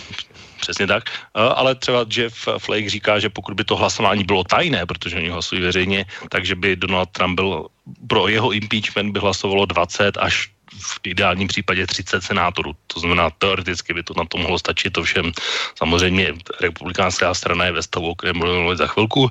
Takže, takže situace je taková následující, že sice můžeme teď vyšetřovat a dost pravděpodobně vyšetřovat ještě budeme, ale vlastně finální slovo mají republikáni. Zeptám se tě, je vlastně politicky prozřetelné nebo nutné vlastně vyšetřovat a my už jsme se tady o tom bavili, jestli Donald Trump ten svůj mandát eh, dokončí, tak eh, myslíš si, že ho dokončí? No, já přesně i ty časové nějaké lhuty na ty procedury, ale jak si správně řekl, že hlasuje se veřejně a ta republikánská strana Eh, potažmo její voliči dneska prostě, a ta společnost celkově je tak rozdělená do těch táborů nesměřitelných, eh, kdy prostě já si myslím, že do té doby, dokud se neukáže, že mezi republikánskými voliči nenastala nějaká změna vůči Donaldu Trumpovi, tak se těžko budou, budou, hledat, budou hledat nějací jako, jak to jde, jako rebelové v rámci republikánské, republikánské strany, protože ono spousta z nich právě, že je stejně jako v Británii konzervativní straně takový ty umírněný středový, řekněme z mého pohledu, takový ty rozumní lidé s nějakou morální integritou, tak uh, prostě hází ručník do ringu a zdávají se man- mandátu, nekandidují a tak dále, takže ta strana v podstatě čím dál víc se podobá obrazu, jak si, jak si přeje Donald Trump, takže myslím si, že dokud mezi, veřejno, no, mezi veřejností se možná dostaneme, ale hlavně mezi Eh, podporovatele republikánské strany. Nenastane nějaký eh, velký, velký eh, pohyb, anebo jejich dárců finančních. Prostě takového toho jejich podporovatelů amerického kapitálu, řekněme, kteří hejbou z volební kampaní, přispívají na volební kampaň, tak tam samozřejmě taky může dojít nějakým, protože samozřejmě Donald, politika Donalda Trumpa nevoní i některým těmto lidem. Takže samozřejmě jako nedá se to vyloučit, ale prostě závisí to na pohybu tady v tom eh, pozadí, aby se někteří ty, ty republikánští zákonodárci v nich hnulo z mého pohledu svědomí a, a hlasovali, hlasovali e, proti Donaldu Trumpovi. A to je přesně to, co si myslím, že o čem budeme mluvit příště. A já dneska bych chtěl vlastně zůstat v tom zbylém čase právě v těch dvou věcech, které si teď řeknu, a to je vlastně americká veřejnost a potom je ta druhá, druhá část, která je taky důležitá, která ale v českých médiích tak jako prošuměla úplně bez nějakého docela zaj, zaj, nějaký zpětný vazby, že by si toho někdo všimnul. A to je totiž to, že zejména na uh, východním pobřeží v několika důležitých státech i pro budoucí prezidentské volby. Tento týden probíhaly guvernérské volby, různé lokální volby, takže už jsou to volby, to, to, nej, to nejsou průzkumy, ale už jsou to volby a ty přinesly některé velmi zajímavé výsledky, takže já mám tady docela sumář a budu rád budu o nich mluvit. Tady jsme zmínili tedy veřejnost, tak já samozřejmě uh, společností, které se probírají, probírají různými veřejnými průzkumy, je samozřejmě spousta, tak já vždycky, abych to byl úplně nejpříznivější pro Donalda Trumpa, tak vždycky vybírám uh, průzkumy stanice Fox News, což je tradiční konzervativní uh, televize, která vždycky mu byla nakloněná. Už si teda úplně nemyslí, že je mu nakloněná. Takový Sean Hannity samozřejmě říká, že těm průzkumům ani nevěří, ačkoliv v té televizi sám pracuje, což je taky podezřelý, minimálně pro mě. Ale tak veřejnost je vlastně na tom velmi podobně jako v mnoha jiných případech, to znamená je rozdělená, ale je tady o 2% zhruba větší uh, procento 49-47, eh, které je vlastně pro impeachment, to znamená, že vlastně je, eh, že by měl být Donald Trump odvolán. 60% zhruba říká, že je důvod toho, eh, aby se pro vyšetřování probíralo, tak jak jsme se o tom bavili, o tom, takže to je druhá věc, a je tam docela velmi signifikantní ten posun, protože o tomhle už se mluví samozřejmě dlouho i v těch různých jiných případech, ale těch případů toho, co provedl Donald Trump, tak je samozřejmě daleko víc. A to znamená, je tady samozřejmě kurská zrada, že si chtěl udělat vlastně setkání G7 na svém soukromém pozemku a svém soukromé rezidenci na Floridě. A takže je tam celkem signifikantní posun, když se podívám na ten, na ten průzkum, tak vlastně eh, dřív to bylo tak, že byla velmi výrazná většina a jakoby proti tomu, aby byl odvolán. Dneska už to tak jednoznačně není. Legitimní vyšetřování považuje 52% eh, a jako falešné 40 a tohle číslo se opakuje velmi zásadně, to znamená 40 a 53, 54, tohle je úplně typický číslo, které bych řekl, že je jakoby situace Donalda Trumpa, že on má prostě svoje tvrdé jádro, které má nějakých 42%. Potom jsou samozřejmě ještě ti různí nerozhodnutí, které to nějakým způsobem posouvají nahoru, ale vlastně ta většina je celkem jasně, bych řekl, že je proti němu v tuhle chvíli. Uh, tak, uh, a i ten vlastně podpora, ne, nepodpora je, je celkem zřejmá v tomhle, uh, tak když se podíváme vlastně na tu situaci, v jaké je Donald Trump, myslí, že je nějakým způsobem komfortní, anebo stále si drží svou přízeň? No tak svou přízeň si drží. On samozřejmě zále, jako na čem on tu bude popularitu samozřejmě. To je na, na daňových eh, škrtech, to, že v Americe prostě je nějakým způsobem Eh, ekonomická prosperita ještě stále, eh, nízká nezaměstnanost, i řekněme mzdy nějak rostou, takže jemu obrovsky dodává jaksi vítr do plachet ta, ta ekonomická situace, víc samozřejmě na nějakou debatu, do jaké míry on je za ní zodpovědný a tak dále. Vůbec ty nůžky, ty škrty daňové pro, se, pro bohaté především a tak dále, co to z dlouhodobého hlediska znamená ale tohle pro něj samozřejmě je, a pro spoustu voličů je to rozhodující, plus samozřejmě to, že on v případě, že potřebí, tak začne zase mluvit o imigraci a tak dále, uprchlících a to známe i tady, což mu hodně a mexické zdi a tedy, což mu pomáhá prostě tyhle ty jaksi kulturní války rozpoutávat, kdy on prostě mobilizuje to voličstvo. A ono, když to nevím, tak už byly, byly doby, kdy v podstatě už jako s jeho prezidentstvím bylo spokojeno nějakých 33, 35, takže podstatě těch, když on se dostane na 40, tak už je to, řekl bych, nějaké v podstatě maximum, protože připomínal se to, že, že on eh, vlastně ty prezidentské volby nevyhrál, co se týče počtu hlasů voličů celkového. Takže on vlastně nikdy, nikdy nad 50% populární nebyl a tady jde o to, že v podstatě to, ty, ty čísla pro jeho odvolání a, jako sympatie a tak dále, sice přesahují třeba přes 50%, ale z drtivé většiny jsou to voliči demokratů. To znamená, že pro ten samotný hlasování v Senátu tu změnu, jak jsem řekl, by se muselo něco odehrát v těch já nevím, řekněme 40% těch jeho příznivců. Tam by, tam by musel dojít nějakému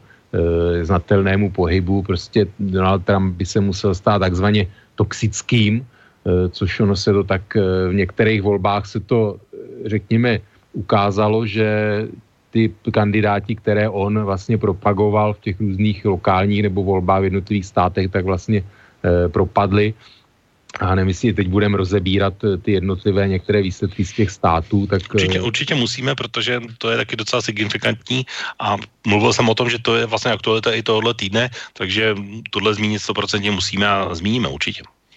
Dobře, takže jo, tam, tam jde o prostě, aby si ty, ty republikánští zákonodárci prostě vyhodnotili ty, tu situaci prostě i v tom, řekněme, svým konkrétním volebním okresku, nebo si případě senátorů teda i volebním okreskem, že celý jeden nějaký americký stát, takže ta situace taky se v těch různých státech liší, protože samozřejmě jsou republikánští senátoři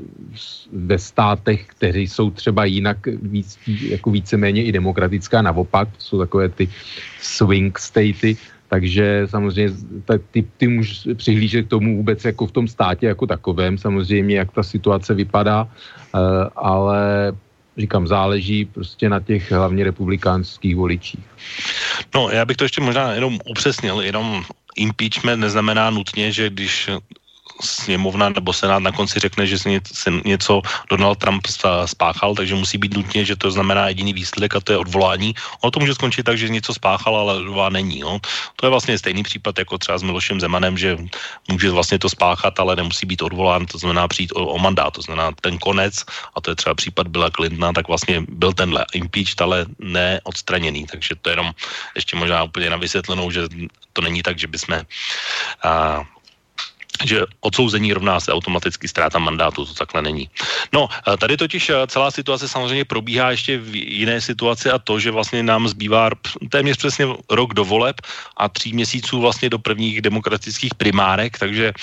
když se podíváme na tuhle stranu, protože mě v celém impeachmentu v podstatě bych řekl, že ani nejde v tuhle chvíli o Donalda Trumpa, možná to někoho překvapí, ale podle mě jde jednoznačně o Joe Bidena, a, a to je vlastně celá ta ústřední osoba, kolem které se to podle mě točí. A, a důvod je celkem zřejmý a jasný, protože když se podívám na uh, aktuální demokratické primárky, tak tam celkem jasně je jenom trojice uh, těch, kteří by mohli se vlastně dostat do finále a to je Joe Biden, Bernie Sanders a Elizabeth Warrenová u Bernieho Sandersa si myslím, že ten skončí třetí, když bych to vzal tak podle toho, takže spíše to bude mezi Joe Bidenem a Elizabeth Warren. A původně Joe Biden byl celkem dopředu, teď eh, se ten rozdíl mezi ní a Elizabeth Warren snižuje. Nicméně třeba i tenhle týden vyšel takový docela zajímavý průzkum právě v těch klíčových swing states, eh, jak by to dopadlo, kdyby proti Donaldu Trumpovi stál Joe Biden, Bernie Sanders a Elizabeth Warrenová, a ačkoliv eh, vlastně v těch demokratických primárkách ty karty jsou celkem vyrovnané, minimálně v těch prvních dvou případech, tak pokud by oni se postavili proti uh, Donaldu Trumpovi, tak Joe Biden je takový ten nejvíc electable člověk, to znamená ten, který má jakoby největší šanci Donalda Trumpa porazit. Minimálně v těch šesti by vyhrál ve čtyřech, což je slušné číslo a to vlastně by mohlo stačit. U Elizabeth Warren to je tak, že by vyhrála jednoznačně pouze v jednom, dva jsou takové na natěsno a ve třech byl, by byl lepší Donald Trump, což by znamenalo, že by se prezidencí udržel a u Bernieho Sandersa ten poměr je taky 3 ku 3, to znamená, že pokud by Donald Trump v těchto třech klíčových státech, Florida, Arizona, North Carolina, udržel vítězství, tak vlastně by nepřišel o mandát a byl by znovu zvolen. Takže je to vlastně podle mě překvapivě v tomhle případě nejde úplně o Donalda Trumpa, ale jde o Joe Bidena. A tak ty to vidíš touhle optikou taky, že to je vlastně impeachment není o Donaldu Trumpovi, ale impeachment je o Joe Bidenovi? No, to se úplně takhle nevidím, že by to bylo o Joe Bidenovi. Jako o Joe Bidenovi je to zprostředkovaně samozřejmě přes jako jeho syna v na, jeho, jako na Ukrajině účinkování, tak to je samozřejmě takový ten prvotní nebo původní, eh, řekněme, nějaký impuls, ale myslím, že jako o Joe Bidenovi, že v podstatě celá ta aféra, jak si která teď vede k tomu řízení, tak je Joe Bidenovi, no tak... Eh, to poškozuje, jednoznačně. Jednoznačně to poškozuje uh, a podle mě to je přesně o tomhle, aby se vlastně snížily ty šance třeba toho, že Elizabeth Warren se stane kandidátkou demokratů a to dá samozřejmě Donaldu Trumpovi v sekundárně lepší šance pro znovu zvolení. Takhle no, tak možná tomhle, No ano, tak to už je srozumitelnější. Jako v tomhle smyslu ano, protože samozřejmě Joe Biden je, eh, řekněme, z toho tábora eh, těch jakoby voličů celkového nějakého toho rybníku, řekněme, tak eh, asi má největší šanci přetáhnout, přetáhnout nejvíc voličů Donalda Trumpa. Byť zase na druhou Ještě stranu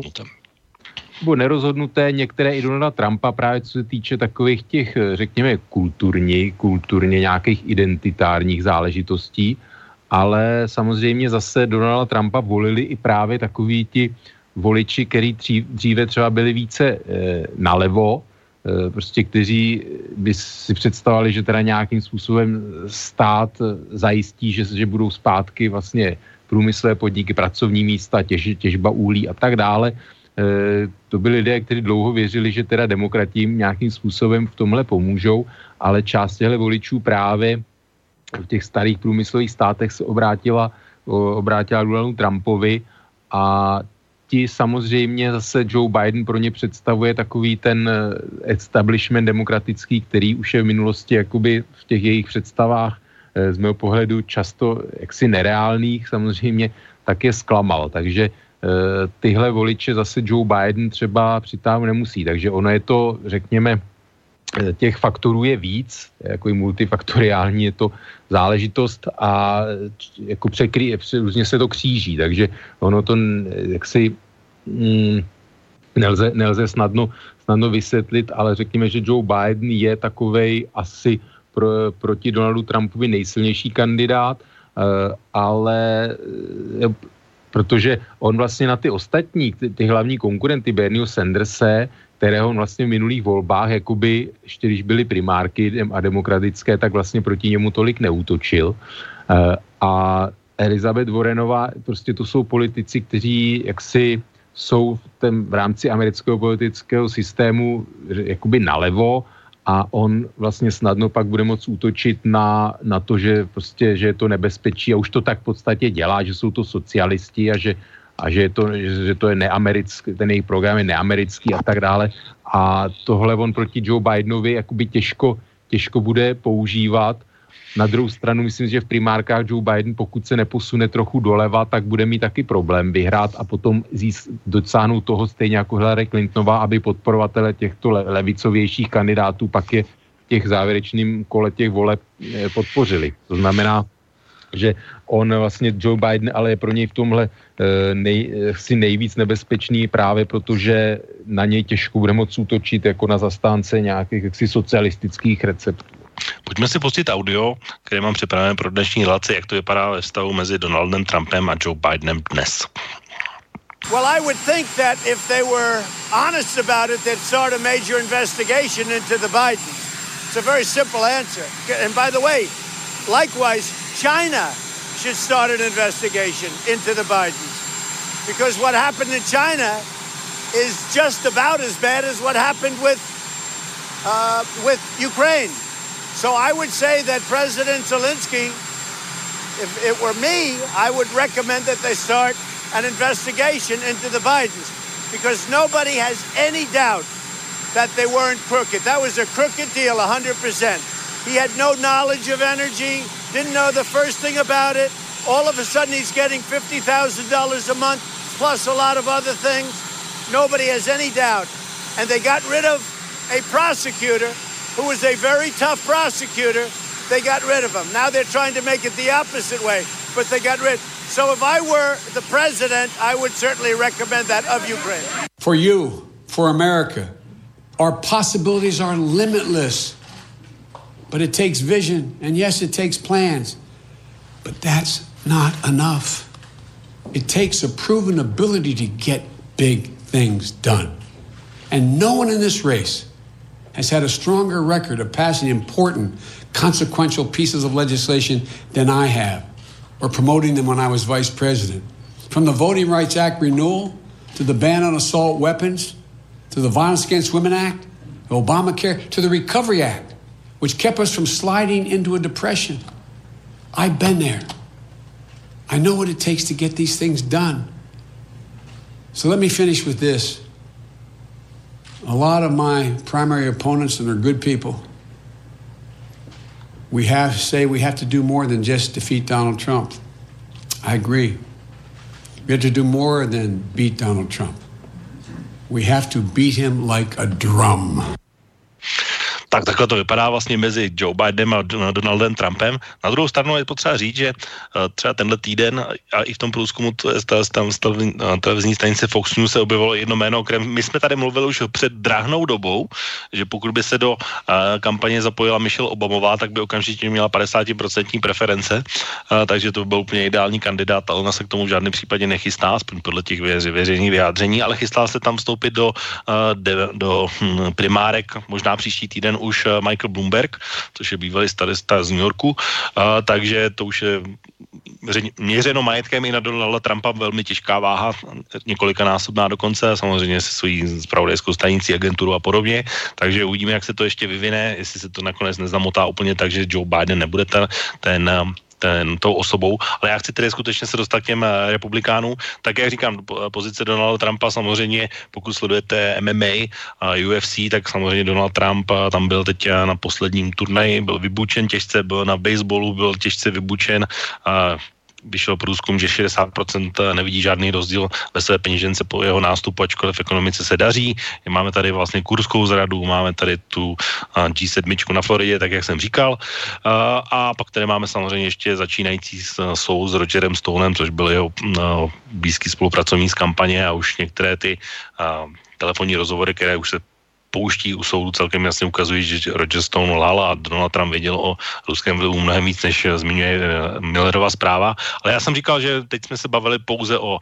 průzkumech a pojďme se dostat tedy k těm volebním výsledkům, protože to už jsou tvrdá data. A tak mluvil jsem o tom, že ty země, myšleno státy na východním pobřeží měly volební ono by se říct super úterý. V Louisianě ještě ten ty volby budou pokračovat. A je to celkem zajímavé, protože asi takový to úplně něco vzniklo a co zbudilo největší povyk a mm, překvapení, tak je stát Kentucky, kde Donald Trump mimochodem v roce 2016 vyhrál o 30%, ale přišel v, tu, v tento týden o svého guvernéra, což je takový rud, uh, rudě červený stát a, a vlastně sice původně velmi nepopulární stávající guvernér prostě neudržel, neudržel svůj uh, svoji pozici a tahle ztráta vlastně eh, guvernéra, to je třeba pro mě hm, guvernérská pozice obecně, je pro mě taková tak pozice, která vlastně jakoby na té úrovni státu celkem věrně reprezentuje ty nálady, já si myslím, ale samozřejmě nemusí to úplně odpovídat, protože jsou tam i ty věci, eh, které se týkají těch eh, jednotlivých osob, ale a tahle ztráta určitě zabolí. A vlastně, když se podívám na ty guvernéry, tak eh, ono vlastně už za dobu Donalda Trumpa už došlo ke změně tam, kde byli původně republikánští guvernéři, tak teďka už jsou demokraty a není to jenom teď tedy v Kentucky, ale už je to i v Kansasu, v Nevadě, v Novém Mexiku, v New Jersey, v Illinois, Maine, Wisconsinu, Michiganu. A, a ještě by tam měla být samozřejmě Georgia a Stacey Abrams, pokud by ten původní guvernér, jak jsme tady o tom mluvili, po midterms tam nedělal ty volební podvody, takže pravděpodobně by Georgia tam byla. A možná i Florida, to už, je, to už ale nevyřešíme. A, a teď vlastně tedy bude ještě příští týden hlasování v Louisianě o stávajícím guvernérovi, který v prvním kole dostal 47%, takže uvidíme, protože historie v Louisianě je taková, že ještě nikdy žádný guvernér svou pozici neobhájil, takže uvidíme, to budeme vědět příští týden, takže to je stát Kentucky, který zbudil úplně nejvíc uh, nejvíc pozornosti, i proto, že tam Donald Trump měl vlastně úplně poslední rally, kde vlastně řekl voličům, že uh, mu nemůžou udělat to, aby vlastně neuspěli a že když tam neuspěje, takže to bude zpráva, že utrpěl zdrcující porážku ve světě. Uh, když by vyhrál, tak by asi to zase bylo zásluha Donalda Trumpa. A takže podařilo se mu možná zorganizovat ten uh, svůj le, voličský elektorát, ale je tam zajímavé i v tom, v tom státě Kentucky několik věcí a to, že tam je podstatně větší účast, než byla v těch minulých volbách, což je takový symptom pro celý Spojený státy, že už teď se o volby, které budou v příštím roce zajímá daleko víc lidí než předtím u těch posledních a to je faktor, který Donaldu Trumpovi rozhodně nenahrává, a, aspoň z mého hlediska. A pak je tady ještě druhá věc, že ve stejném státě Kentucky, pokud dopadnou takhle guvernérské volby, tak příští rok bude obhajovat své křeslo stávající šéf Senátu Mitch McConnell, takže už eh, jeho přezdívka Moskou myč, tak jak jsem o něm mluvil, tak by se měl určitě bát uh, o, svůj, o svůj mandát minimálně na základě tohohle výsledku. Uh, když bych ještě zmínil nějaké další, ať stihneme, tak uh, v Ohio dokonce dva úředníci byli obviněni z, z volebních podvodů s, s volebními schránkami a, a úplně skandální je to vlastně v, Pelsin, v Pensylvánii, tam to znamená velký stát rozdělený celkem ostře na Filadelfii a to ten zbytek, který je takový úplně tradiční republikánskou baštou a i to Kentucky je tradiční republikánská bašta, tak tam dokonce už se mluví o Blue Wave, která jakoby smetla GOP, a dokonce tam smazali i v křesla, která si republikáni drželi 70 let na předměstí Filadelfie, takže je to zkrátka, zdá se, že i voliči už mají Donalda Trumpa minimálně na základě těchto aspektů dost a jsou ještě další státy, o kterých bychom se bavili, tak eh, v tom v té Pensylvánii, v Delaware County drželi ten okresek GOP eh, vlastně celou dobu, neustále. A teď oni přišli, uh, takže už se to ukazuje, že vlastně i ve volbách, stejně tak jako to celkem jasně z mého hlediska ukázali midterms, takže ten faktor Donalda Trumpa už asi úplně nestačí tomu. A už to úplně není tak stejné. A já si to myslím celkem jasně, že ten faktor Donalda Trumpa toho, tak jak s jakým elánem přišel v roce 2016, takže se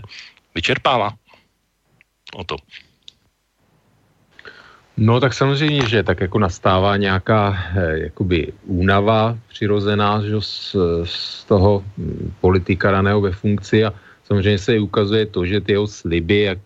že se budou otvírat ocelárny, doly a a zase se z firmy začnou daleko víc vyrábět ve Spojených státech, tak samozřejmě z toho se nic e, nepotvrzuje. Naopak spousta právě hlavně teda zemědělců a i, i průmyslových výrobců, prostě tím, ty obchodníci celní války s Čínou samozřejmě jakoby jim neprospívají. To znamená, že on e, sice ta ekonomika ještě pořád stále nějakým způsobem e, pluje na té vlně to, že samozřejmě ty škrty nějakým způsobem jakoby pomohly Eh, těm firmám samozřejmě investovat tak dále ekonomicky, to je, to je logické, ale eh, jako americký samozřejmě rozpočet federální se upadá zase do čím dál větších eh, schodků propastí a Uh, jo. Dluhy se nesnižují v žádném případě. No, dluhy se zvětšují samozřejmě, jo, protože takové ty vždycky řeči, že, že se sníží daně a že ten výpadek vynahradí prostě větší ekonomický růst. On sliboval nějakých, já nevím, 6% a podobný čísla samozřejmě takový čínský v vozovkách, tak samozřejmě ty se nedostavily, to jsou jaksi nesmysly a i ty jeho obrovské infrastrukturní projekty, on samozřejmě vliv na to má i to, co je, jak s ním reprezentovat a tak dále, samozřejmě, že z toho se vůbec eh, nějak jakoby nepo, nepokročilo a, a i ty, co se zajímají o zahraniční politiku, tak eh, jak si vidí, že Donald Trump to jsou prostě, je to čirej amatérismus, eh, žádné výsledky nemá. Já sám bych si přála, v to, to je jedno z mála věcí, kterých můj fandím, která by Čína byla donucena nějaké daleko férovější soutěži mezinárodní, takže Eh, to taky zatím, byť teda zase teď byl už šáným po 50. oznámeno, že teda nějaké dohodě došlo, že ty cla nějaká budou zrušena, protože on to samozřejmě bolí, eh, bolí i teda část amerických firm, eh, ale je vidět, že prostě ty, to, takový to, co si slibovali od něj někteří, tak se nenaplnilo. Mít samozřejmě on má pořád takovou tu, tu podporu té části takových prostě v rámci takového toho kulturního, že jo, nebo boje rasového, když to tak nazvu prostě zachování nějaké nadřazenosti té bílé, bílé většiny. Jo. Tak eh, já, protože už se nám blíží úplně konec, tak eh, řeknu ještě jenom vlastně tři věci, které musím říct, a, nebo které chci říct ještě dneska, protože říkal jsem, že tahle část bude ohledně impeachmentu bude opravdu jenom vstupní, takže určitě v ní musíme pokračovat a, a dneska jsme se vlastně dostali jenom k nějakému pozadí, o kterém česká média ne, neinformují vůbec, a, takže já ještě dokončím ještě dva státy, které si myslím, že jsou také docela typické, tak eh, jedna je Indiana, protože v Kolumbusu po 40 letech získali demokraté kontrolu nad městskou radou, což je pikantní v tom, že tohle město je rodným městem Mikea Pence, to znamená vince prezidenta Donalda Trumpa, takže po 40 letech demokraté ovládli in, v Indiáně město Kolumbus a potom ještě taková úplně další historická, historický milník. Po 30 letech se Virginie, eh, respektive ano, eh, Virginie se stala totálně modrá, to znamená veškerý stát eh, a veškeré jeho orgány, to znamená, tak jak to funguje v té hierarchii samozřejmě, tak mají demokraté a republikáni ve vymazání úplně z mapy, takže Virginie je totálně modrá modrý stát v tuhle chvíli. Tak a poslední, co bych chtěl říct ještě dneska, tak je dotaz od Laca, který nám tady zapadl, uh, protože já jsem tady zmiňoval uh, věci, které se týkají toho ruského vlivu. Zmiňoval jsem teda nepřímo, protože probíhá, jak jsem říkal, um, soud s Rogerem Stonem, takže chtěl bych poprosit o důkazy, jaké, sled, jaké dokazují ruskou stopu o monolici voleb, tak máme tady dva, jsme se tady tomu celkem podrobně zabývali. To jeden je Millerova zpráva a druhý, jak říkám, teď probíhá soud s Rogerem Stonem, hrají se tam uh, vlastně uh, ty nahrávky telefonů, které on vedl třeba i s Donaldem Trumpem, takže tam to bude určitě bohatý zdroj, protože tyhle dva pánové byli blízko, takže to bych doporučil sledovat. A co se týká Millerovy zprávy, tak tu jsme tady probrali tak eh, podrobně, jak jsme ji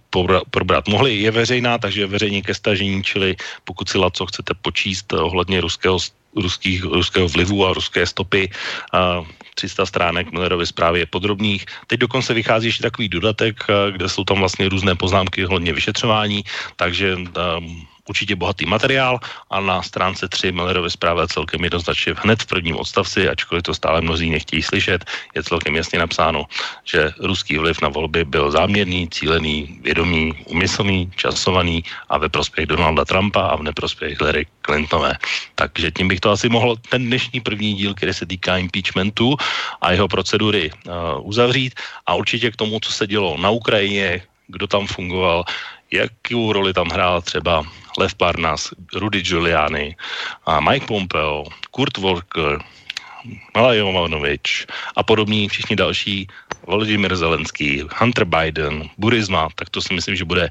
program naší příští relace Okénko a tomu se budeme věnovat úplně podrobně. Dneš, pro dnešní relaci už tedy o to fakt ne, nezbývá žádný další Nemůžu čas. Nemůžu říct takže... ani větu. Ne, můžeš já jenom... určitě. Já jenom chci jo. říct, že, že chci si tedy poděkovat za dnešní názory a diskuzi a určitě se můžeš rozloučit a v tom můžeš říct tu větu. Dobře. Já jenom k té manipulaci. Ono samozřejmě to je nepřímé. Někdo prostě si myslí, že Eh, ono se i o tom mluvilo v době voleb nebo potom, že mohlo dojít i ze strany jako ruské nějakým způsobem k manipulaci vlastně těch eh, počítačů, kteří, které sčítají ty hlasy, tak to, to se pokud vím eh, neprokázalo toto podezření, takže manipulace ve smyslu, že by, že by někde jako uměle přihrávali hlasy jako lístky, které nebyly vhozeny pro Donalda Trumpovi, tak Donaldu Trumpovi přičítali, tak samozřejmě k tomu nejspíš nedošlo, takže je to jenom samozřejmě nepřímá, nepřímá na sociálních sítích a tak dále. Takže a je to i v té Millerově zprávě. A tímto se loučím, děkuji za, za poslech a někdy zase příště naslyšenou. Já si myslím, že se k tomu určitě nutně musíme vrátit a příště a určitě se k tomu také vrátíme. Pro dnešní relaci to je skutečně všechno. Moc děkuji posluchačům za dnešní zapojení, speciálně Elpemu, ale děkuji i Lacovi a budu se s vámi vážení posluchači těšit za dva týdny opět z relací Okénko naslyšenou a přeji příjemný zbytek víkendu. Táto relácia vznikla za podpory dobrovoľných príspevkov našich poslucháčov. I ty sa k ním môžeš pridať. Viac informácií nájdeš na www.slobodnyvysielac.sk Ďakujeme.